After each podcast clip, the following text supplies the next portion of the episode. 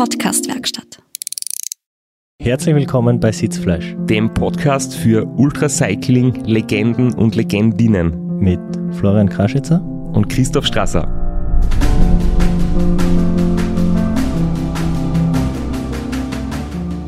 Und du hast das in deinem Opener schon gespoilert. Wir haben heute eine Legendin da. Zum Abschluss der Race Round Niederösterreich Folgen haben wir uns heute einen ganz besonderen Gast eingeladen, und zwar die Siegerin der heurigen und der letztjährigen Ausgabe, Elena Roch. Herzlich willkommen. Hallo, danke, dass ich da sein darf, freut mich sehr. Danke, dass du gekommen bist. Extra nach Graz. Der Straps hat es vorweggenommen. Zweifache Siegerin des Racer Niederösterreichs. Österreichische, amtierende österreichische Ultracycling Staatsmeisterin. Danke, dass du dir, danke, dass du da bist. Wir sind ja heute Nachmittag schon eine Runde Radfahren gewesen. Du bist ja die weite Strecken herkommen mit dem Rad. Bitte erzähl uns einmal, wie es äh, dazu gekommen ist. Ähm, ja, genau. Ähm, ich bin gerade, ich habe gerade ein langes Wochenende frei gehabt und bin jetzt einfach ähm, mit dem Radl ein bisschen Österreich abgefahren. Ähm, habe es genossen, dass wir wieder ein bisschen Normalität haben und habe mich sehr gefreut über die Einladung, dass ich da sein darf und, und habe es cool gefunden, dass wir jetzt auch äh, gemeinsam ein bisschen um Graz gefahren sind. Jetzt hat der Straps gesagt, du bist von daheim hergekommen. Du hast jetzt aber noch nicht gesagt, woher du gekommen bist. Vielleicht Österreich-Kennerinnen würden es vielleicht am Akzent oder am Dialekt erkennen. Aber für die nicht so versierten, vielleicht kurz dazu sagen, wo du herkommst. ja, ist ein bisschen komplizierte Geschichte. Ich bin ursprünglich aus Niederösterreich, aus dem Weinviertel und wohne jetzt seit circa fünf Jahren in Tirol, in der Nähe von Innsbruck. Und von dort bin ich ja losgefahren. Über wie viele Etappen bist du jetzt dahergekommen? Uh, bis Graz waren es jetzt vier. Wohl ehrlicherweise muss man sagen, bis Salzburg mit dem Zug. okay, also über Salzburg die, die einfachere Strecke sozusagen und nicht über Lienz. Genau, also zuerst ein bisschen über Oberösterreich, das Mühlviertel ähm, abgefahren und dann südlich durch die Steiermark. Du hast ja die Race Round Austria Challenge Strecke ein bisschen äh, die angeschaut, oder hast du da, ist das vielleicht so ein Ziel oder war das einfach nur mal was quasi zur Allgemeinbildung dazugehört, wenn man, wenn man Weitradl von macht, dass man sich solche Rennen einfach anschaut und, und weiß, wovon man da immer liest und hört und Berichte sich anschaut, was die anderen da machen, weil die, die Challenge bist du ja noch nicht gefahren. Genau, die Challenge bin ich noch nicht gefahren. Ja, so Ultracycling allgemein wissen. Na, ähm, es war schon, schon ein Ziel, die, die Challenge zu, zu, fahren. Ich bin jetzt noch nicht angemeldet, aber würde ich gern und, und das hat sich jetzt eben so ergeben. So dachte ich, schauen wir gleich mal ein bisschen die Strecke an. Also Flo, das war jetzt nicht der einfache Weg über Salzburg oder der schwierige über Lieren, sondern der ausgesprochen schwierige über die Challenge-Strecke. Die ich ja selbst da aus dem Pacecar kenne und die ja ziemlich hügelig und ungemütlich eigentlich ist. Aber sehr ähnlich ist wie das Race Round Niederösterreich von der Distanz, von dem Höhenunterschied her. Also das, die, die zwei Rennen sind sie wirklich sehr ähnlich, auch von der Zeit, die man unterwegs ist. Und von dem her ist das vielleicht eher eine gute Überleitung, wenn wir noch jetzt nochmal zurückschauen zum RAN. Aber bevor wir jetzt über das RAN reden, die letzten beiden Jahre, wo du dabei warst, bitte erzähl uns ein bisschen von deinen Anfängen im Radsport, also dein das Rennen war ja der erstes Ultracycling-Rennen, aber sicher nicht dein allererstes Radrennen überhaupt. Genau, ja. Also letztes Jahr bin ich das erste Mal ähm, so Weidestrecken gefahren sozusagen. Ähm, ursprünglich komme ich vom Laufen, also ich bin während der Schulzeit ähm, viel gelaufen, eher so, so Volksläufe und so zum Spaß einfach bis Halbmarathon und habe ähm, dann 2018 bin ich das erste Mal in den Ötztaler Radmarathon gefahren davor bin ich eigentlich nie mehr als, ja, so 500 Kilometer im Jahr gefahren mit dem Radl. und dann habe ich irgendwann die Idee gehabt, was war der cool, jetzt wohnen wir in Tirol, mal den, den Netze zum Fahren. Das war eher so, um, so eine verrückte Idee, weil ich ehrlich gesagt nicht damit gerechnet dass ich es überhaupt schaffe. Und genau, also 2018 bin ich dann ein paar so Radmarathons gefahren zur Vorbereitung in Österreich und 2019 bin ich auch nochmal in den Ötzi gefahren und auch wieder so ein paar Radlmarathons. Und das hat sich dann eigentlich so ergeben, dass dadurch, dass ich immer zu meiner Family und Freunde nach Niederösterreich pendel äh, und das mit dem Auto ja doch 500 Kilometer sind und wenn man nicht so gerne Auto fährt, dann irgendwann lästig ist, haben wir die Idee gehabt, wir könnten ja eigentlich mit dem Radl durchfahren. Also wenn Autofahren zu weit ist, dann steigt man aufs Radl um. genau. Der nächstgelegene Gedanke ne, eigentlich, ne? Du hast alle Male den Ötztaler gefinisht. Magst du uns vielleicht auch deine Zeit sagen? Weil das ist ja in, in Straps ein Endgegner ein bisschen, der Ötztaler. Das liegt ja nicht nein, so. Ich habe beim Ötztaler kein Problem gehabt. Der Rainer Hochgatterer, mein früherer Trainer, da haben wir eh schon mal drüber gesprochen, wie der äh, am Boden liegend, keuchend das Radl dann teilweise aufgeschoben hat. Also der hat da sehr gelitten. Für mich ist es gerade noch gegangen. Ähm, ja, ich bin das erste Jahr gefahren in zehneinhalb Stunden. Ähm, da war das Wetter extrem schier, also da hat es ähm, die meiste Zeit eigentlich geregnet und, und war so knapp über null Grad gehabt. Und dann 2019, da war es optimal, da war es echt schön sonnig äh, in eineinhalb Stunden. Ja, ist beides beachtlich. Also unter zehn Stunden ist also die, die magische Grenze für, für Hobbyfahrer und Touristen. Also und beim ersten Antritt knapp drüber, zweites Mal deutlich drunter. Beachtlich. Vor allem, wie du gesagt hast vorher, du bist erst 500 Kilometer gefahren bis dahin, haben wir gedacht, jetzt geht der Satz noch weiter mit 500 Kilometer in der Woche oder im Monat und aber das war allgemein Im Jahr. 500. Ja. Nein, es war schon im Jahr, aber gut. Dadurch, dass ich davor nicht so viele Jahre gefahren bin, ja, eigentlich komplett. Es ist wirklich überschaubar. Also du hast, du hast sehr schnell dich reingefunden und hast die wirklich in, in sehr schneller Zeit äh, dorthin entwickelt, weil ein Ötztaler zu fahren, das ist schon eine sehr, sehr gute Leistung. Da muss man normalerweise äh, wirklich viel trainieren dafür und du hast dann doch offensichtlich auch profitiert von deiner Vorgeschichte und vom Laufen und von anderen Sportarten, weil wenn man außer 500 Kilometer im Jahr Radfahren überhaupt nichts tut, wäre das äh, ganz schwer zu schaffen. Ja, wahrscheinlich, wenn man nicht so, so ein bisschen so eine Grundfitness hat oder so, dann, dann stimmt schon. Ne? Und dann aufgrund deiner Wurzeln im Waldviertel hast du dann, bist irgendwie auf das Rennen aufmerksam geworden oder hast du über ein anderes Rennen oder wie bist du dann überhaupt dazu gekommen? Weil die Ultracycling-Szene ist ja sehr in sich geschlossen. Es ist ja nicht so, dass jeder weiß, dass es das Rennen gibt und das, wie man da mitmachen kann. Ja, das stimmt. Also ich bin aus dem Weinviertel, aber ich folge da der Maxner Xandi zum Beispiel auch auf Social Media und sie hat das ja damals 2019 bei der ähm, ersten Auflage ähm, auch auf Facebook gepostet und haben gedacht, na cool, das geht eigentlich relativ naht bei mir daheim ähm, vorbei. Das war irgendwann, irgendwann so in ganz ferner Zukunft mal was. Und das hat sich dann so durch Corona eigentlich ergeben, dadurch, dass eh sonst keine Rennen waren und ich dann beim Raceland Austria, also nur an der Strecke zugeschaut habe, ähm, habe ich mir dann gedacht, ma, es war so cool, sowas mal zu machen und habe dann nachgeschaut, ähm, ob man sich noch fürs RAN anmelden kann. Es waren dann genauso, ich glaube, vier Tage noch oder so, wo man sich anmelden hat können, Mitte August. Ja, den gleichen Fehler wie ich gemacht, wahrscheinlich dann das volle Startgeld zahlt, statt den, das rabattierte von drei Monaten vorher, aber das ist halt für die Spätentschlossenen. Aber du hast die Xandi erwähnt, sie hat in einem nicht veröffentlichten Gespräch, hat sie uns gesagt, eins ihrer, ihrer größten Ziele ist es ja, mehr Frauen zu motivieren und deswegen ist ja auch die Öffentlichkeit so wichtig. Sie hat, sie hat das so paraphrasiert, dass sie gesagt wenn die das kann, dann kann ich das auch. Das ist so das Ziel, was sie versucht zu erreichen und dadurch mehr Frauen zum Sport zu bringen. Also hat sie das zumindest bei dir ganz gut erreicht. Ja, auf jeden Fall. Aber jetzt muss ich bitte nochmal kurz nachfragen. Race Around Austria 2020, das kennen wir ja Flo ganz gut. Da hast du zugeschaut und einen Monat später hast du gesagt, du fährst beim Around Niederösterreich mit oder hast beim Ra schon irgendwie Jahre davor auch zugeschaut und gesagt, ich fahre dann in Niederösterreich mit. Weil ein Monat zwischen sich das zu überlegen und dann irgendwie topfit am Start zu stehen, ist wirklich sehr kurz. Das ist sogar für einen Flow extrem kurz.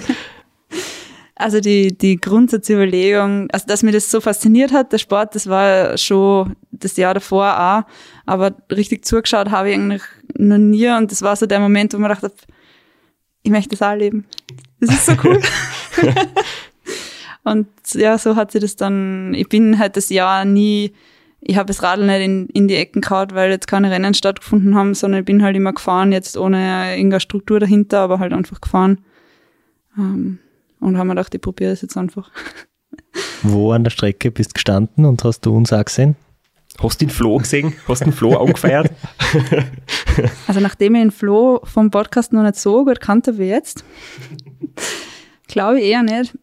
Ähm, ich habe eher die von der 1500er Version angefeiert. Ich glaube, da war es ihr schon vorbei. Es war irgendwann am Nachmittag dabei in der Gegend um äh, Hackstaff im Weinviertel. Muss ich auch verpasst haben, leider. ja, wir sind da leider zu schnell gefahren. Das ist mir schon oft zum Verhängnis geworden. Äh, beim Race Across America sind, wir einmal im Rekordjahr zu früh, zu früh hingekommen zu einer Time Station. Da ist angekündigt gewesen, Duschen für die Betreuer und Verpflegung für die Betreuer. Dann sind wir hingekommen, kein Mensch dort. Äh, aufgebaut war noch nichts und dann, ja, hätten wir langsamer das Ganze angegangen, dann äh, hätte es was zum Essen geben für die Crew. Warst du immer der Übeltäter sozusagen? Ja, es, hin und wieder ist es eh gescheiter, man fährt ein bisschen gemütlich. 2020 bist du dann bei deiner ersten Teilnahme überhaupt nicht gemütlich gefahren. Es war ein wahnsinnig stark besetztes Damenfeld. Besonders in Erinnerung ist mir noch die Bianca Tancha, hat sie da schon geheißen, oder Bianca Bischof, ich bin mir jetzt nicht ganz sicher, ob das äh, vor oder nach ihrer Hochzeit war. Auf jeden Fall war sie aus meiner Sicht die große Favoritin, nachdem die Anna Kofler leider nicht starten hat können, die hat kurz vorm Start müssen absagen, die ja einen Monat vorher die Race Around Austria Challenge gewonnen hat. Und jetzt war wahrscheinlich für viele, nicht nur für mich, irgendwie das die Erwartung, die Bianca wird da wahrscheinlich sehr, sehr stark fahren, nachdem sie mal ein 24-Stunden-Rennen gewonnen hat, in der Gesamtwertung vor allen Männern und wird dort den Sieg holen. Und die Frau Roch hat damals wahrscheinlich noch fast niemand kennt, zumindest von denen, die diese Rennen regelmäßig mitverfolgen, weil es nachdem ja der erstes, nachdem es dein erstes Rennen war, logisch, woher sollte man den Namen ähm, auch schon kennen oder dich so gut einschätzen. Und es waren drei Damen am Start, vier waren angemeldet, drei sind gefahren und es war wirklich stark. Der, der Vollständigkeit halber, die dritte Dame war die Sabine Cornelsen und weiß es ganz genau, dass du und die Sabine Cornelsen jeweils äh, 2020 irgendwo in meiner Startgruppe und kurz vor oder kurz nach mir jedenfalls, da habe ich bei meinem sehr schnellen Start euch beide, glaube ich, ziemlich bald überholt, aber ich habe es dann nicht halten können und bin dann zurückgeholt worden. Da ist mir so ein Pfeil geschossen, das könntest du gewesen sein. Mit welchen Erwartungen bist du dann da am Start gestanden? Was hast du vorgenommen? Was, was hast du erwartet? Hast du überhaupt eine Vorstellung gemacht, was es bedeutet, circa 24 Stunden am Radl zu sitzen und Radl zu fahren? Ja, meine Erwartung, eher wie es der Christoph schon gesagt hat, war auch, dass die Bianca und die Anna, weil ich habe das eben erst davon beim, beim Start dann erfahren, dass sie nicht startet, sie da Duell liefern werden und die Sabine habe ich auch nicht kannt, aber recht stark auch eingeschätzt. Ähm, und ich habe halt gedacht, ja, also ich war mir sicher, ich werde Letzte, aber das war dann auch okay für mich. in meiner Vorstellung. Ich habe mir gedacht, wenn ich da jetzt mitfahre, dann muss mir klar sein, dass ich da Letzte wäre. Hauptsache ich schaffe es in die 30 Stunden. Also das war mein, mein Ziel, das einfach innerhalb von der Karenzzeit zum Schaffen. Und ich habe überhaupt keine Ahnung gehabt, ob mir das gelingen wird oder nicht. Ich bin zwar eben diese eine Strecke mal da gefahren gewesen, die 500 Kilometer, aber das war mit vielen Pausen. Von dem her war ich mir wirklich nicht sicher, ob ich es schaffe. Und ich habe dann die bis zu der ersten ähm, Art Time Station, wenn man das so sagen kann, ähm, dachte, dass ich das schon nicht schaffen werde, weil ich nie gerechnet hätte, dass, ich den, den, dass der Schnitt so hoch wird durch, die, durch den langen, flachen Teil. Das habe ich irgendwie unterschätzt. Und ich hätte mir auch gedacht, dass man da viel mehr Pausen davor brauchen. Deswegen habe ich dann zu meiner Crew gesagt, nein, wir dürfen jetzt keine Pausen machen. wir haben dann die erste Pause erst nach 240, glaube ich, Kilometer gemacht. Äh, und da, haben, da waren wir dann schon relativ gut unterwegs im Vergleich zu dem, was ich immer ausgerechnet gehabt habe. Also nur kurz für mich zum Verständnis, du hast also die erste Time Station war zu langsam und du hast nicht mehr geglaubt, dass du auf den 25er Schnitt kommst, den man braucht, um das in 24 Stunden zu fahren. Genau, ja. Also die war, glaube ich, um halb eins in der Nacht. Circa war das angesetzt, die Karenzzeit. Und ich habe mir das halt ausgerechnet und dachte, man, 25er Schnitt und wenn ich dann zwei, drei Pausen nur machen muss da, da, dazwischen, das geht sich schwer aus. und ich glaube, wir waren dann um zehn, halb elf oder so circa dort am Abend. Also es ist sich gut ausgegangen. du sprichst die langen Geraden an. Warst du speziell vorbereitet? Hast du Aufleger gehabt? Hast du ein Zeitverrat gehabt? Oder bist du so wie ich einfach am Unterlenker durchgefahren? Nein, am Unterlenker nicht. Ich habe mir dann, nachdem ich mich da Mitte August angemeldet habe, habe ich mir einen Tag später irgendwelche, ja, irgendwelche Aufleger, die ich auf Amazon gefunden habe, halt die ersten, die da daherkommen sind, bestellt und das mal ausprobieren. Dann habe ich festgestellt, uh, bei jedem Schlagloch traue ich mich noch nicht am Aufleger liegen bleiben. Ähm, aber ich habe es dann die zwei, drei Wochen, was noch bis zum Rennen hin waren, ein bisschen geübt und das ist dann schon ganz gut gegangen eigentlich mit den Aufleger. Da war ich dann schon echt froh, dass ich die gehabt habe. Ähm, aber Zeit für Radl habe ich keins gehabt. Also ich bin mit dem, mit dem normalen Radl einfach durchgekommen. Ich finde es sehr sympathisch, dass du jetzt nicht so super hohe Erwartungen gehabt hast, weil ob es überhaupt in der Karenz durchkommst, das ist schon sehr, sehr tief gestapelt, aber hat vielleicht da irgendwie ähm, dir selber so den Druck abgenommen, gell, dass du jetzt nicht, weil ich würde es ja total überzogen finden, wenn du jetzt das erste Mal bei sowas mitfährst und du da irgendwelche Sachen ausrechnest für Podiumsplatzierung oder so und wenn man jetzt wenig Druck sich selbst auferlegt, fährt sie es manchmal umso leichter. Ja, absolut. Also das war ganz sicher erstens mal der Druck von mir selber und auch von, von außen. Das bildet man sich eh meistens nur selber ein, dass man Druck von außen hat, aber dadurch, dass, dass das eben mein erstes Rennen war und ähm, keiner irgendwie was erwartet hat und eben vor allem ich selber nicht, weil ich keinen Vergleich gehabt habe, war das echt super. Der Flo und ich denken immer sehr viel auch in äh, Positionen und in Ranglisten und bei uns geht es so irgendwie auch um die Leistung und um Platzierungen, weil wir irgendwie das Rennfeeling einfach gern mögen. Aber hat es für dich überhaupt irgendeinen Stellenwert gehabt zu Beginn? Weil eigentlich, wenn man das erste Mal bei sowas mitfährt, möchte man einfach nur irgendwie durchkommen, oder? Das ist ja völlig egal, welche Platzierung und, und wie war denn das da? Ja, ich wollte wirklich nur durchkommen und meistens macht man sich ja dann doch ich bin schon recht ehrgeizig und so ein bisschen im Unterbewusstsein hat man dann vielleicht doch so die Erwartung, man, da könnte ich ja dann doch die oder die Position haben, aber ich habe halt versucht, mir das wirklich davor einzumreden, dass, dass ich halt wahrscheinlich echt Letzte wäre und dass ich auch okay bin mit dem. Und ja, dann hat es mir halt von dem her umso mehr gefreut. Ich wollte da während dem Rennen nicht wissen, wo die anderen sind, weil ich mich dadurch halt nicht ablenken lassen wollte oder mir gedacht habe, das ist dann vielleicht für den Kopf nicht so cool, wenn, wenn die anderen ihr Zeit, ihren Vorsprung quasi immer weiter ausbauen. Das war jetzt vom Renngeschehen her, aber wie bist das dann, also so ein erstes Ultrarennen, wie bist das an, ernährungstechnisch, von der Pacing-Strategie? Hast du irgendwas überlegt oder einfach aufs Radl setzen und drauf losfahren? Vom Pacing her, da habe ich davor, nur zwei Wochen davor oder so, ähm, schnelle Leistungsdiagnostik gemacht und dann auch noch Wartkugel gehabt. das habe ich davor nicht. Zwei Wochen vor ist äh, locker genug. Für was braucht man mehr Vorlaufzeit? Haben wir auch gefragt. Ähm, ja, ich war schon ein bisschen nervös, haben wir gedacht, geht sich das alles noch aus? Aber ähm, die Wartkabel haben wir dann noch schnell montiert, eine Woche davor. Und ich, ich wollte halt meinen Schwellenwert wissen, das war mir halt der, eigentlich der, der, der wichtige Wert, dass ich halt nicht so viel drüber bin, weil ich die Strecken teilweise schon kennt habe. Und gerade so die äh, steileren Anstiege, die kurzen Hügeln, was am Anfang im Waldviertel sind, habe ich ein bisschen Angst gehabt, dass ich dann schnell fahre, dass ich dann eben eingehe. Weiß ich, wie sie das anfühlt. Bist du damit Wattkurve gefahren? Ja, aber auf die habe ich nicht geschaut.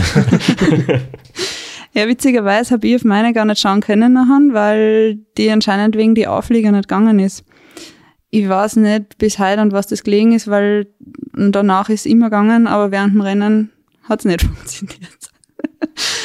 ähm, also ich bin es dann erst nach Gefühl gefahren, aber es hat dann Gott sei Dank ganz gut funktioniert. Ähm, ich habe halt einfach geschaut, dass ich mich nicht ähm, gleich am Anfang komplett zerstöre. Hast du bei deinem ersten Ultrarennen für die Ernährung die überhaupt schon so was Richtiges überlegt oder hast einfach einmal quasi probiert und normal gegessen und einfach einmal das, was es halt gibt und, und Müsli-Riegel, Bananen, äh, irgendwelche Getränke oder hast du davor irgendwie ein Konzept gehabt? Ich habe mir schon vom äh, Online-Shop von dir, Christoph, die Schuhe bestellt, mal so eine Probepackung. Und gedacht, ähm, ich probiere das mal aus und ob es auf einer Ausfahrt dann nochmal ein, zwei von längeren noch, noch trunken geschaut, ob ich es vielleicht überhaupt nicht vertrag. Es hat dann ganz gut funktioniert und ich habe das dann gemischt ich habe beim auch von Kartoffeln, Maiswaffeln und so Sachen dabei gehabt. Ein paar Müsli-Regeln und das halt mit den Schuhen gemischt. Das hat ganz gut funktioniert. Das haben wir vorher nicht ausgemacht, dass du jetzt Werbung machst für meinen Job, aber freut mich sehr, wenn, äh, wenn du da was gefunden hast und das, das für dich auch funktioniert weil es wirklich, glaube ich, für ganz viele Leute einfach passt. Dass das Rennen dann wirklich so gut gelaufen ist, hat sicher noch viele andere Gründe gehabt, aber wir haben uns ja ein paar Sachen wieder vorbereitet, die wir jetzt vorspielen möchten und im ersten Ausschnitt hören wir, wie Knops dann voriges Jahr wirklich zugegangen ist und wie sensationell das Rennen für dich gelaufen ist. Elena Roch immer noch hier die einzige, die Checkpoint 9 momentan ausgelöst hat. Noch keine andere dort, das heißt die Startnummer 21. Bianca Bischoff könnte da doch schon einiges an Zeit verloren haben, an einen möglichen Sieg für die Damenwertung beim Race Around Niederösterreich.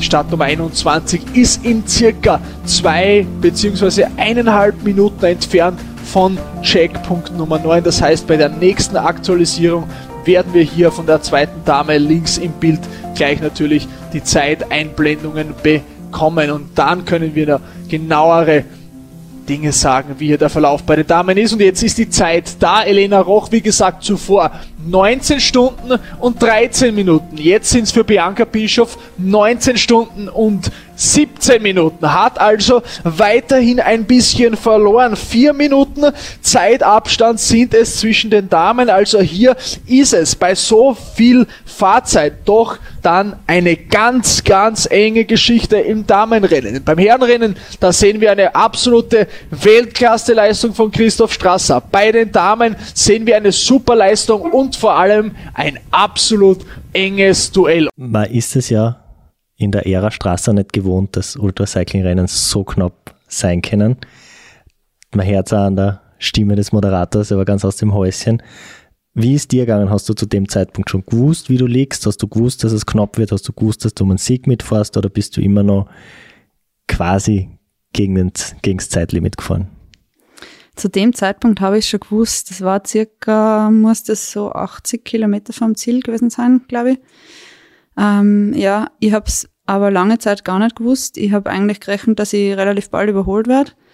Ähm, und dann circa 150 Kilometer vorm Ziel hat uns der Veranstalter angerufen im Pesca. und wir haben eher Angst gehabt, dass wir uns irgendwie verfahren haben oder so. Und er hat dann gesagt, ja, ob ich eigentlich weiß, dass ich ähm, um einen Sieg mitfahre. Und ab dem Zeitpunkt habe ich eigentlich gewusst, dass das dann dass es wirklich knapp war. Und, ja, und, und dann hat's im PSG eh nochmal geheißen, jetzt gibt's nur mehr Vollgas. das war dann auch mental ähm, voll motivierend, nochmal ähm, alles auszuholen und alles zu geben. Vor allem dich hat ja die Bianca, die hinter dir gestartet ist, nicht überholt. Und wenn sie dich nicht überholt, musst du irgendwie selber auch schon irgendwie mit dem Gedanken gespielt haben, oder? Sie kommt nicht, und holt mich nicht ein. Also irgendwie muss sie anscheinend ganz gut unterwegs sein. Ja, ich wollte das auch gar nicht wissen, weil ich eigentlich gerechnet habe, dass mich jeden Moment überholt. Ja. und vor allem dann auch ähm, in die Berge überholt, weil ich habe sie ja schon kennt von ähm, verschiedenen Radlmarathons und gewusst, wie gut sie auch ähm, in die Bergfahrt. Von dem her war ich mir ziemlich sicher, dass, dass sie mich eigentlich jeden Moment überholt. Wie hat dir das kleine Ispertal gefallen? Du hast das kennt, oder? Ich also Gott du kennst kennt. von der Geografie her, es war jetzt nicht so die böse Überraschung. Äh, ist es trotzdem auch schwer gewesen, die vielen ähm, Auf- und Abs und die vielen Höhenmeter und die Abfahrt mit den vielen Gegenanstiegen? Ja, auf jeden Fall.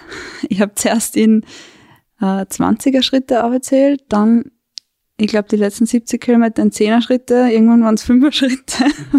ich weiß nicht, ob es noch kleinere waren, aber ähm, das Üspertal selber gar nicht so, finde ich, weil es da immer, äh, äh, nicht konstant, aber es geht halt immer bergauf.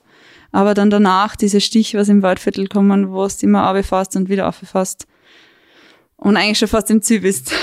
Der Flo hat sich ja letztes Mal noch aufgeregt bei den Veranstaltern, weil da sechs Kilometer vor dem Ziel steht, ein Prozent der Strecke ist noch zum Fahren und das war dir ein zu großer Schritt. Vielleicht machst du so wie die Elena und zählst in 5 Kilometer Schritten statt in 6 Kilometer Schritten. Ja, ich verstehe das total. Ich hab, am Anfang, wenn es einem gut geht, dann teilt man sich das so in, in 100er Schritten ein, einfach so 100 Kilometer, das kennt man aus dem Training, das weiß man, wie man sehr fährt man mal 100, dann fährt man noch 100 und dann, naja, fährt man nochmal 50, fährt man bis zum nächsten Berg, fährt man bis zur nächsten Abfahrt, das verstehe ich total, aber ich habe dann dem Ispertal habe ich aufgehört, mir das zu zerlegen, weil da habe ich einfach gedacht, irgendwie einfach nur mehr Kurbeltritt um Kurbeltritt. Also da waren gar nicht mehr, so große Schritte waren gar nicht mehr denkbar bei mir.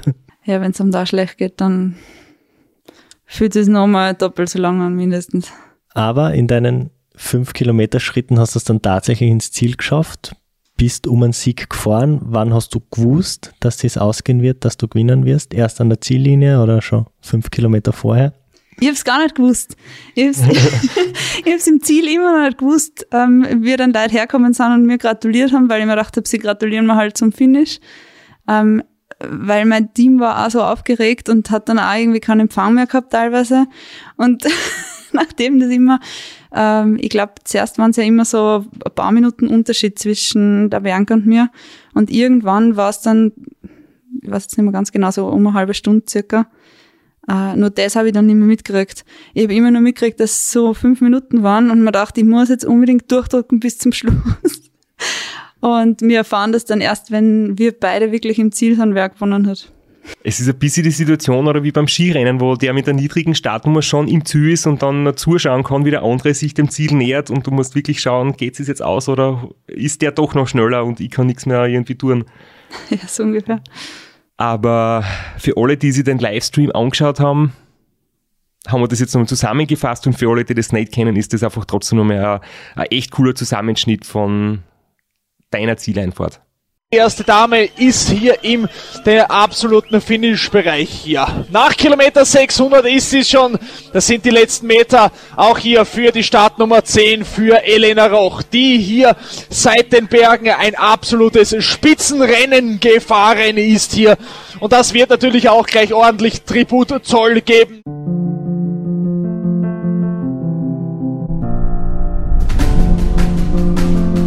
Das wird auch einen neuen Streckenrekord bei den Damen geben, denn der alte, der steht noch wenige Sekunden bei 23 Stunden und 13 Minuten von Alexandra Meixner.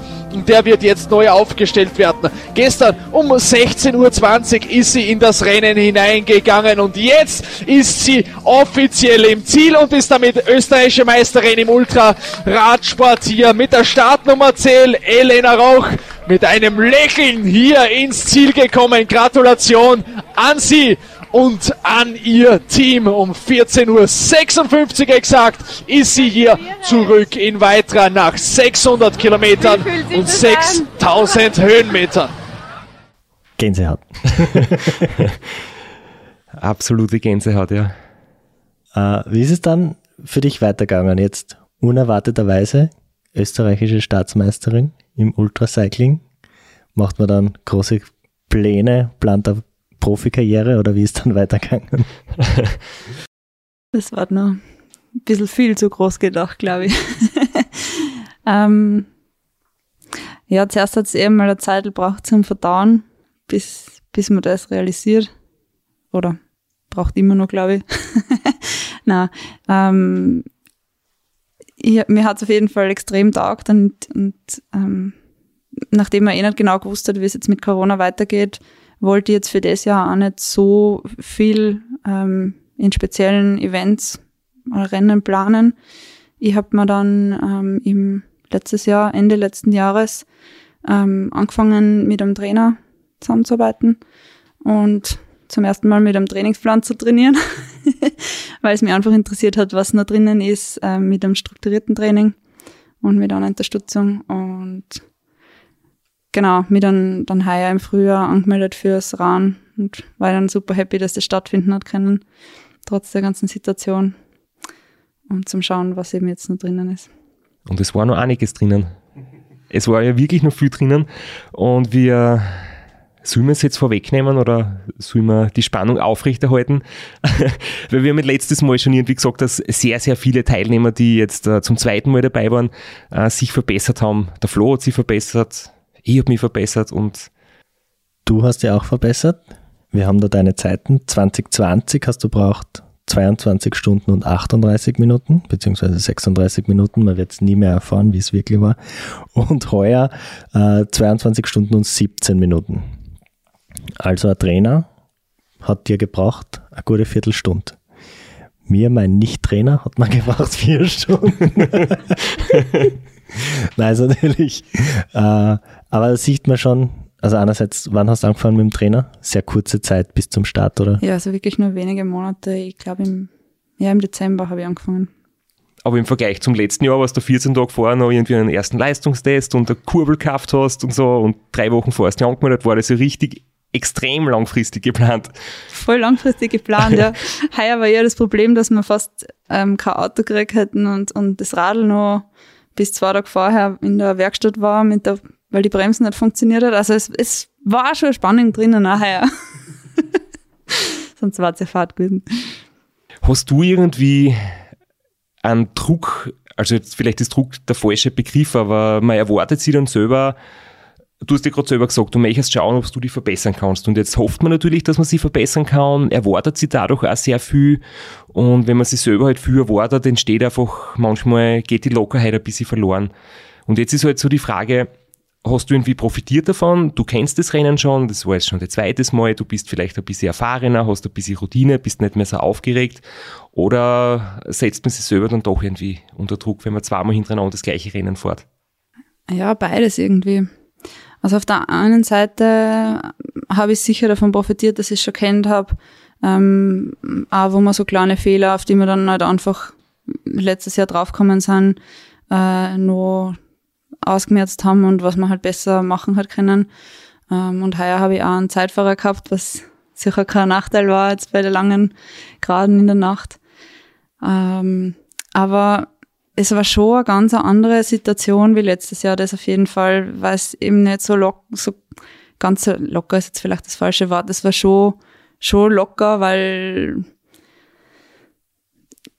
ja keine richtige Erwartung in dem Sinn da war jetzt von außen oder so, aber dadurch, dass ich mir gedacht habe, es war schon cool, wenn ich mich verbessere, ich wollte das jetzt auch nicht aussprechen, eine bestimmte Zeit oder so, weil, weil man die, sie dann noch mehr Druck macht. Aber ich habe schon länger braucht, bis ich so in den Flow eingefunden habe, jetzt im Vergleich zum Vorjahr, weil ich glaube auch, weil es im Vorjahr halt nur so was ganz Neues war, so dieses Adrenalin im Rennen zum sein, weil ich sowas noch nie gemacht habe und dann das auch gar nicht glauben habe können, dass ich jetzt wirklich da im Rennen bin, ähm, das heuer ein bisschen weggefallen ist im Vergleich zum Vorjahr. Da kann ich vielleicht auch eine kleine Anekdote dazu steuern, wo ich das ganz gleiche Gefühl gehabt habe, wo ich zum Beispiel 2016 wollte ich 24 Stunden Bahnrekord machen, 24 Stunden Weltrekordversuch auf der Bahn. Dann bin ich krank gewesen, das ist abgesagt worden und dann habe ich im Prinzip ganz kurzfristig in Borrego Springs bei der 24 Stunden WM mitgemacht und da habe ich mir auch drei Wochen vorher angemeldet, zehn Tage vorher ein Flugticket gebucht und irgendwie im letzten Moment noch das Radl hergerichtet und in den Koffer einpackt und das war auch wenn ich jetzt schon sehr, sehr viel Rennen gemacht habe, das war in dem Moment für mich wieder ganz was Neues, dass man was völlig Spontanes irgendwie macht. Da habe ich so richtig die Schmetterlinge im Bauch gehabt und die Nervosität und es war im Vergleich zu Dingen, wo man sich halt ganz langfristig und ganz penibel vorbereitet auf etwas, einfach eine total andere Erfahrung und das hat sich irgendwie für mich ja, ja, das war wirklich cool und ich glaube, hin und wieder ist das einfach ganz gut, wenn man sich selber ein bisschen überrascht und nicht immer nur so ganz penibel vorbereitet und gut geplant alles macht. Du hast einen Trainer, du hast einen Zeitfahrer, du kennst die Strecke. Woran ist es gelegen, dass du die verbessert hast? Kannst du das festmachen an, an einem Faktor oder alle zusammen? Oder gibt es irgendwas, wo du sagst, das war ausschlaggebend, warum ich mich verbessert habe? Es war sicher der, der Zeitfahrer ähm, in der Nacht in dem flachen Teil ähm, ausschlaggebend. Ich bin nicht mit dem Zeitfahrer gestartet, die ersten 100 Kilometer. Also ich habe dann circa nach 100 Kilometer bei Retz da gewechselt, weil mein, mein Ziel war eigentlich so lange wie möglich am Zeitfahrer zu überleben. Aber ich habe gewusst, dass ich es nicht schaffe, ähm, die ganzen 300 sind 350 Kilometer, glaube ich, bis zum Semmering, weil noch ein paar Sachen nicht passt haben beim Zeitfahrer, weil ich mir den erst ähm, gekauft habe Anfang des Jahres. ähm, Aber das hat sicher was ausgemacht in der Nacht und ähm, wir haben, ja ein bisschen Rückenwind gehabt, großteils. Ich glaube, das hat auch dazu erzählt. Ähm, rein leistungsmäßig, jetzt Richtung Trainer gehen, glaube ich, war noch mehr drinnen gewesen. Das hat mich dann ein bisschen gefuchst, weil es mir dann so schlecht gegangen ist in die Berg, also ab circa 400 Kilometer vor Wastel, ist mir so extrem schlecht geworden, weil ich es mit der Ernährung nicht so gut hingekriegt habe heuer. Ähm, und da habe ich dann, da bin ich dann nochmal sehr, sehr langsam dahin gerollt. Ist auch die Gefahr, wenn man dann einen funktionierenden Wattmesser hat, der auch anzeigt, dass man vielleicht sogar zu langsam fährt vor lauter Angst und vor lauter starres Schauen auf die, auf die Zahlen. vielleicht sollte man einfach mehr nach Gefühl fahren. Alles wieder verbannen. Wattmesser weg. Aber weil wir letztens auch geredet haben, wie viel wenn wir jetzt schon wieder so an die Zahlen fixiert denken und an Leistung und Watt und so weiter, aber du kannst ja gar keinen Vergleich ziehen, weil du hast voriges Jahr ähm, hat es nicht richtig funktioniert und heuer durchs Radl abtauschen, also Rennradl, Zeitfahrradl, hast da nicht durchgehend aufzeichnen können. Von dem her wird das sicher ein großer Faktor gewesen sein, dass du wahrscheinlich bessere Leistung fahren bist und dann trotz deiner Verdauungsprobleme und die Sachen, die einfach nicht so gut grenzen, trotzdem deutlich schneller warst wie das letzte Jahr und wiederum in Flo weit abgehängt hast im, in der Endzeit im Ziel. Aber nicht, weil der Flo so ein Gentleman ist, sondern weil du einfach viel schneller gefahren bist als er. Ja, aber ich bin schon, bin schon deutlich näher gekommen, muss man auch sagen. Jetzt war ich nur mehr knapp eine Stunde hinten. Vielleicht liegt es auch daran, dass der Flo keine Aufleger aufs Rennrad hat. Musst du überwinden nächstes Jahr. Ja, schauen wir mal. Du hast äh, Verdauungsprobleme angesprochen. Bevor wir jetzt nochmal zu deiner Ernährungsstrategie heuer kommen, haben wir da einen passenden Einspieler, der auch Lena, du bist jetzt perfekt circa eine halbe Stunde unterwegs. zur letzten Soll, soll ich Folge. mal fragen, ob du einen Hunger hast oder so? Warten wir noch ein bisschen, okay. Ist noch Pizza da? Ja. Sag ich ein Stück Pizza war noch da. Ein Stückchen Pizza war nämlich noch da, die ist sogar noch ein bisschen warm. Ja, genau, da wollten wir mein Team eine Pizza auch dran. die ich dann aber doch abgelehnt habe. Ähm, also es, es, der Hintergrund zu der Geschichte war, das Team hat vor dem Start noch eine Pizza gegessen und ähm, die dann nicht mehr fertig gegessen vom Start. Ja, Aber jetzt sieht man einmal ganz deutlich einen Unterschied. Der Lex hat vor dem Start die Pizza selber gegessen. Und der Flo tut während dem Rennen sicher keine Vorschläge ablehnen, wenn ihm sowas angeboten wird. Also jetzt ist für mich alles klar. ja, manchmal muss man doch diszipliniert sein. Aber Disziplin ist das Stichwort. Letztes Jahr hast du so Freestyle herumprobiert, ein bisschen gemischt, flüssige Ernährung, normales Essen. Hast du heuer was Spezielles überlegt und wie hat es funktioniert? Ja, ich habe über den Winter nicht so viel mm, ausprobiert, was jetzt besser funktionieren könnte. Und nachdem das letztes Jahr ganz gut funktioniert hat, haben wir gedacht, ich mache es wieder so. Ähm, Mix aus flüssig und, und, und fester Nahrung. Der Fehler, den wir dann eigentlich gemacht haben, war, wir haben uns immer an Wecker gestellt, alle halben Stunden. Also das Team hat sich an Wecker gestellt, alle halben Stunden. Und mir erinnert ähm, zu essen, ich weiß jetzt nicht, das war bei dir, Flo, wahrscheinlich. Also, oder? Oh ja, äh, eine Stunde und dann habe ich sie runterverhandelt auf eineinhalb Stunden, weil Ich habe zwar nicht verhandelt, aber ich habe es dann so gemacht, dass ich mir die Sachen hinten ins Trikot eingesteckt habe, wenn ich gerade nichts essen wollte. und nachdem das das Team nicht gleich bemerkt hat, ähm, war das der, der Fehler, der große Fehler, den wir dann gemacht haben, weil ich das zwei, dreimal gemacht habe und dann anscheinend so im Unterzucker war, dass mir dann so schlecht gegangen ist und ähm, das fast bis zum Ende nicht mehr wirklich weggebracht habe. Das heißt, du hast behauptet, du hast das äh, aufgegessen, was da gegeben worden ist und in Wirklichkeit hast du es versteckt und äh, weil da schlecht war und du wolltest nicht essen. Ja, also zu meiner Verteidigung, ich bin jetzt nicht so direkt gefragt worden, ob ich es aufgegessen habe. Aber ich, ich habe es dann nicht, be- also, ja, wo hast das, also wo hat es begonnen, wo hat sie das dann das erste Mal bemerkbar gemacht? da circa vor Wastel. Ähm, zwischen Semmering und Wastel, irgendwo bei Kilometer 400, glaube ich, ist das circa. Also es waren dann nur, es war dann nur der lange, oder lange, ich glaube, es waren 500 Höhenmeter circa nach Wastel. Ja. Auf, da ist gar nichts mehr gegangen, wo es relativ steil aufgeht. Und dann ist eh die Abfahrt gekommen und dann ist so eine lange Geraden, wo relativ viel Gegenwind war, wo ich auch echt gekämpft habe und auch im Ispertal dann. Und irgendwann die letzten 30 Kilometer waren wieder ein bisschen besser. Da habe ich wieder ein bisschen mehr drauf. Hat dich auch jemand in einer Jeans begleitet am nach Wastel auf? Weil das ist mir passiert und das äh, hat mich sogar, obwohl ich gut aufgefahren bin und fit war, hat mich das schon ein bisschen irritiert. Und ich glaube, wenn du gerade wirklich so völlig fertig bist und eh schon selber zweifelst, ob du überhaupt noch ins Ziel kommst und dann fährt jemand in der Jeans neben dir, ich glaube, das hätte sehr zu denken gegeben, oder? Na, gar nicht. Aber wir haben dafür zeitweise ein, ein Babyelefant begleitet und ähm, ein Affe. Das war ganz cool. ist dann neben mir hergerannt. da hat sich mein Team ein paar Scherzeln einfallen lassen. Das ist immer gut. Weil wir ja gern über Wettkampf und Konkurrenzsituationen reden. Es war heuer die Situation eigentlich fast gleich gell, wie das letzte Jahr. Es waren vier Damen angemeldet, gestartet sind aber nur drei. Bei einer ist, glaube ich, das Einreisethema ähm, irgendwie zum Verhängnis geworden und ins Ziel gekommen sind aber nicht alle drei Damen, die gestartet sind. Hast du das mitgekriegt unterwegs, dass du dann am Ende die einzige Verbliebene warst, die da quasi noch im Rennen ist und die anderen ausgeschieden sind? Ja, das habe ich dann relativ bald mitgekriegt, nachdem sie ausgeschieden waren.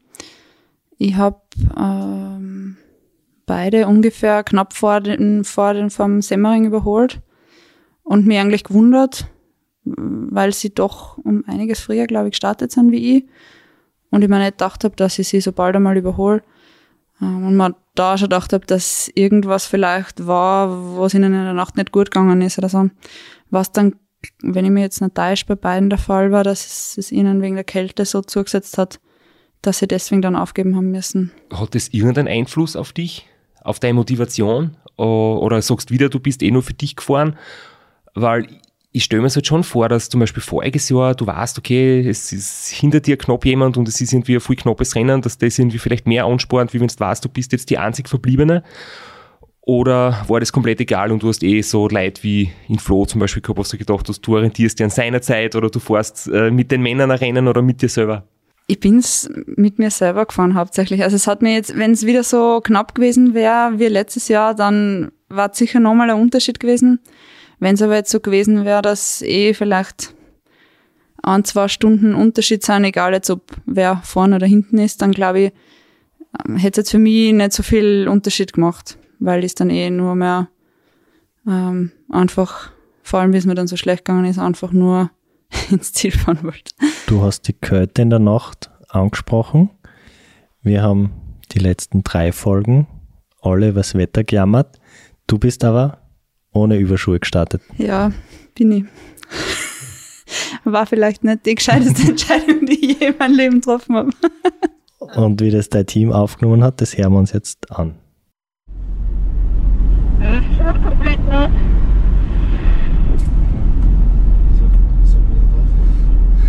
Ich frage, ob sie die, Beine, äh, die, die Überschuhe haben, aber. Wächst die Überschuhe haben? Ja, ich glaube, das kann eh schon lassen fast. Ich glaube, das ist eh eher wieder trocken als jetzt, oder? Ja, wenn es trocken bleibt, drückt es sicher wieder an. Hast du eh noch ein bisschen Zeit, bis wir dann weiter sind. Ich habe schon öfters die Theorie gehört, äh, wissenschaftlich fundiert, dass Frauen echt mehr aushalten oder teilweise bis sie, wenn es um Schmerzen ertragen geht oder vielleicht auch ums Jammern, wo die Männer dann sehr, sehr stark präsent sind, äh, wie schlimm das alles ist und wie das nicht alles wehtut, dass, dass das wirklich ein Unterschied ist. Und ich möchte nur daran erinnern, der Flo ist mit Überschuh gestartet. Der Strasser ist mit Überschuh gestartet, der Carelli ist mit Überschuh gestartet und hat sich kurz danach die Neopren-Überschuhe angezogen. Und du bist ohne Überschuhe gestartet und ohne Überschuhe ins Zug gefahren. Ich wollte nicht extra wegen dem stehen bleiben. naja, man kann eh noch so lang jammern, bis man die Zechen nicht mehr gespürt und das war dann, nachdem die Straßen noch so nass waren und, und ein paar Schauer dann zwischendurch gemacht hat, relativ bald einmal der Fall. Das heißt, ich habe es dann eh nicht mehr gespürt und somit hat sie die Sache erledigt gehabt. Aber es wäre ähm, vor allem für die Tage danach, wo, wo die, die Zechen und die Viers generell noch ziemlich angeschlagen waren von der Kälte, sicher die gescheitere Entscheidung gewesen, mit Überschicht zu starten. Das heißt, du würdest in Zukunft einen Carelli machen. mit die Vielleicht gleich mit den gefütterten- Thermo, Thermo-Überschuhen starten. mit zwei Überschuhe übereinander, mit Thermofütterung und Neopren und so richtig schön einpacken. Aber das Schlimmste ist ja, wenn einem dann so warm wird. Das ist halt immer meine Sorge. Ich kann dann immer weiterfahren, wenn man, wenn man zu warm wird. Wenn man zu kalt ist, geht's, aber wenn man zu warm wird, dann, das möchte ich überhaupt nicht. Deswegen lieber eine Schicht weniger. Ja, ganz gleich wie bei mir. Im Zweifelsfall immer lieber ein bisschen kälter, weil wenn man kalt ist, dann ist das nicht so schlimm, dann kannst du entweder schneller fahren und es wird da warm oder du haltest irgendwie durch, aber es macht zumindest auch bei mir keinen Einfluss auf die Leistung. Aber wenn es zu warm wird, dann kommt die Müdigkeit, dann kommt der Schweißausbruch, dann kommt Kopfweh, dann kommt irgendwie der Puls geht auf. Da ist mir auch lieber ein bisschen kalt, ja. Trotzdem habe ich Überschuhe angehabt am Start. Jetzt hast du uns erzählt, 2020 war das Ispertal nicht so schlimm für dich, weil du das gekannt hast, weil du gut drauf warst, weil du im Kampf um den Sieg warst. Wie ist es da heuer gegangen? Du hast gesagt, wahrscheinlich unterzuckert, hast dich nie mehr richtig davon erholt. Höchstwahrscheinlich kalte Viers, weil du ohne Unter- Überschuhe unterwegs bist. Wie ist er dann heuer auf den letzten 80 Kilometer gegangen? Am Anfang war man noch extrem schlecht jetzt vom Magen her und da ist ja die Steigerung nicht so viel, es sind immer noch, glaube ich, ein paar Prozent. Das bin ich gefühlt im Schneckentempo gefahren. Und dann ist nochmal die letzten, ja, ich glaube, das waren die letzten 30, 35 Kilometer, ähm, nochmal viel besser gegangen. Ich weiß nicht, wieso ich mich da wieder erfangen habe, aber es ist auf jeden Fall nochmal ein bisschen was ähm, gegangen. Vielleicht auch, weil da das Livestream-Auto die ganze Zeit von mir gefahren ist. Ähm, und witzigerweise habe ich dann gesehen, auf der letzten Stunde habe ich nochmal im Vergleich zum Vorjahr fünf Minuten rausgeholt. Vielleicht auch, weil da war ja ein bisschen Rückenwind. Das kann, kann auch sein, dass das an dem gelegen ist, aber ich war auf jeden Fall, glaube ich, nicht viel schlechter wie letztes Jahr. Was ganz cool war zum Sehen, weil ich selber nicht glaubt hätte während dem Fahren. Und wie du dann ins Ziel gekommen bist, hat sicher irgendjemand sich Sorgen gemacht. Möchte ich jetzt einmal behaupten, weil wir uns vorher nämlich schon äh, angehört haben, wie der Ziel-Einfahrt dann geklungen hat im Livestream, äh, wo du dann gefragt worden bist, äh, wie waren die Emotionen ins Ziel zu kommen? Ganz anders wie letztes Jahr, oder war es wieder ähnlich, so von der Erleichterung und der Freiheit und äh, die coolen Momente, die man irgendwie nur so am Schluss von der Strecke hat, wo man irgendwie merkt, ah, jetzt bin ich auf den letzten Kilometern, es ist tatsächlich gut gegangen und ich kann im Idealfall die letzten paar hundert Meter oder paar Kilometer sogar noch genießen. Ja, das war wieder wie letztes Jahr mega, also fast noch inten oder eigentlich noch intensiver als letztes Jahr, weil ich irgendwie so die, die Erinnerungen schon gehabt habe ans letzte Jahr mit dem den letzten Kilometern, wo es dann nochmal geht und dann nochmal so ein ganz kleines ähm, Stickerl auf und wie man dann ähm, so das äh, Schloss schon sieht und dann so einrollt noch weiter und, und das finde ich echt so ein magischer Moment, was, wo ich mich ans letzte Jahr erinnert habe und dann ja, das heuer so quasi nochmal durchlebt habe und, und heuer noch dazugekommen ist. Wie das gelungen hat, so die pure Emotion kurz danach, hören wir uns jetzt an. Ja, einen schönen Nachmittag, liebe Elena. Hallihallo. War geschwind. Pause your Garmin, pause your Garmin. Nein, er schickt. Er, er muss, noch, er muss noch weiterfahren, oder was sagt der Garmin? Nein, er schickt eine Notfallbenachrichtigung. Oh, bitte nicht. Oh, aber die steht wahrscheinlich eh alle da, die, die Benachrichtigung.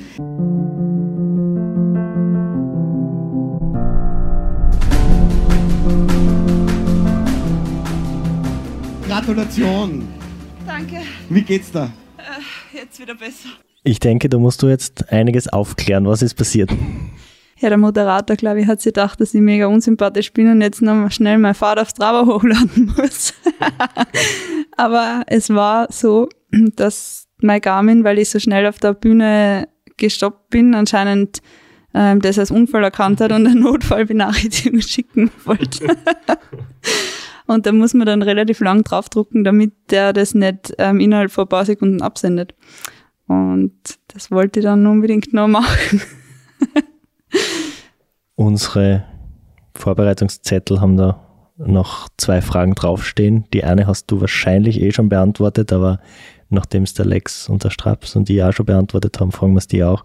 Was war der beste und was war der schlimmste Moment beim Rennen? Ähm, der beste oder einer von den besten war sicher am, am Semmering, weil es ja heuer Corona-bedingt das gute Buffet vom letzten Jahr nicht geben hat dürfen. wo ich echt einen guten Tee und einen guten Kuchen gegessen habe, lob an die Veranstalter. Ähm, eine Bekannte von meiner Mama hinkommen ist mit einem warmen Tee. Nachdem es so kalt war, war das echt ähm, sehr cool ähm, und auch motivierend, weil es da gerade ähm, dann schon hell geworden ist und dann ja eigentlich die ganze Fahrt bis zur ähm, kalten Kuchel circa, da ist mir noch gut gegangen ähm, mit der Morgenstimmung in die Berg, ähm, wo die Sonne dann so reingekommen ist. Das war echt traumhaft schön. Und dann natürlich die Zielanfahrt, das haben wir eh vorher schon geredet. Und der fürchterlichste Moment, ja, da hat sie lang gezogen, es mir schlecht gegangen ist. Es war ein langer Moment. Also mehr Phase als Ja. ein Moment. Aber das Gute ist, man vergisst es wieder sehr schnell und man fährt dann vielleicht beim nächsten Rennen mit und hat nur mehr die schönen Momente in Erinnerung. Und ich will jetzt nichts vorwegnehmen. Vielleicht kommt es bei dir ganz anders, aber ich habe es schon mal halt so erlebt, dass du dann wieder denkst, oh mein Gott, habe ich echt vergessen, wie fürchterlich ist jetzt ein brutales Wort, aber wie anstrengend das war das letzte Mal, weil ich habe es nur so schön in Erinnerung. Aber behalten wir einfach den schönen Moment in Erinnerung. Der Rest passiert von selber. Du hast ein Zeitverrat, du hast einen Trainer, du hast eine wunderschöne Erinnerung an das letzte Rennen. Äh, wie geht's jetzt in die, in die zweite Corona-Saison quasi? Also Radmarathons weiß man bei vielen nicht, ob sie stattfinden. Größere Rennen kann man auch nicht wirklich vorhersagen, wie hast du dein Saisonziel geplant? Hast du kurzfristige Ziele oder ein großes, langfristiges Ziel vielleicht? Ich war letztes Jahr beim Kitzbühler Radmarathon angemeldet und der soll, wenn alles gut geht, beziehungsweise war das die letzte Meldung vor, vor ein paar Tagen, ähm, Anfang Juli über die Bühne gehen. Da freue ich mich schon drauf. Das wird sicher sehr coole Strecken vom Panorama her.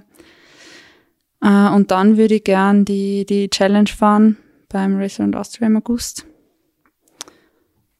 Genau, und was es sonst noch gibt, mal schauen. Du brauchst eh nicht länger als zwei Wochen vorher Anmeldefrist, das reicht locker bei dir. Da geht sich noch ein paar, paar Sachen aus. Das Da Jahr ist noch oder? alles möglich. Was sie leider nicht ausgehen wird, und weil wir ein bisschen Bezug herstellen wollen auch zur aktuellen Situation, das Race Across America, auch wenn du spontan bist, aber da hat es für viele Österreicher und Europäer heuer ein Problem gegeben. Das startet jetzt ja demnächst. Mitte Juni geht es jedes Jahr los und da wird heuer ein sehr, sehr kleines Starterfeld an den Start gehen. Hauptsächlich Amerikaner und Einheimische. Es hat für die meisten aus dem Ausland oder aus dem Rest der Welt Probleme gegeben oder keine Erlaubnis zur Einreise. Äh, zwei österreichische Solo-Teilnehmer haben nicht an die Startlinie quasi dürfen oder war nicht möglich. Die Nicole Reist aus der Schweiz, der wir eigentlich alles Gute gewünscht haben und auf dem uns schon gefreut haben, wenn sie dann vom Rain berichtet, geht es auch so. Ja, das sind quasi so die News, die aktuellen, die nicht so ganz erfreulich sind, aber wer weiß, was sie diese Teilnehmer alles einfallen lassen, die sind alle gut in Form, haben, sind unverbraucht für den zweiten Teil des Jahres und vielleicht sieht man sie ja dann bei, bei anderen gut besetzten Radrennen. Aber wenn du sehr spontan bist, hast du trotzdem sicher so Träume für die Zukunft oder hast du vielleicht irgendwie konkrete Pläne sogar, was in ein paar Jahren passieren wird? Ist irgendwie so das ganz, ganz lange Rennen über das SPC auftreten, das Race Across America, irgendwie am Horizont in deinem Kopf vertreten oder denkst du über sowas gar nicht nach? So eine große Vision ist natürlich, ich glaube, für jeden, den der, der Ultraradsport fasziniert, der hat sich schon mal ein bisschen mit dem Rahmen befasst und ähm, eifert so ein bisschen in die Richtung nach. Ähm, aber ja, nennen wir es mal eine große Vision, ohne jetzt zu viel Druck aufzubauen mit genaueren Plänen. Ja, immer schön mysteriös bleiben. Ich glaube, das ist ein wunderbares Schlusswort. Liebe Elena, vielen Dank fürs Kommen. Wir müssen das nochmal hervorheben, du bist extra für uns, und das ist der einzige Grund, warum du da herkommen bist, extra für uns mit dem Radl aus Innsbruck nach Graz gefahren und das wissen wir durchaus zu schätzen. Ja, mir hat's sehr gefreut, dass ihr mich eingeladen habt. Da war ich ja weiter gefahren mit dem Radl. Hat so auch gut gepasst. Aber wenn wir jetzt deine Fahrt gestoppt haben, Äh, ja, war wirklich cool, dass du vorbeigeschaut hast und wäre schön, wenn wir uns wieder mal beim Rennen treffen in der Zukunft und alles Gute für deine weiteren Ziele.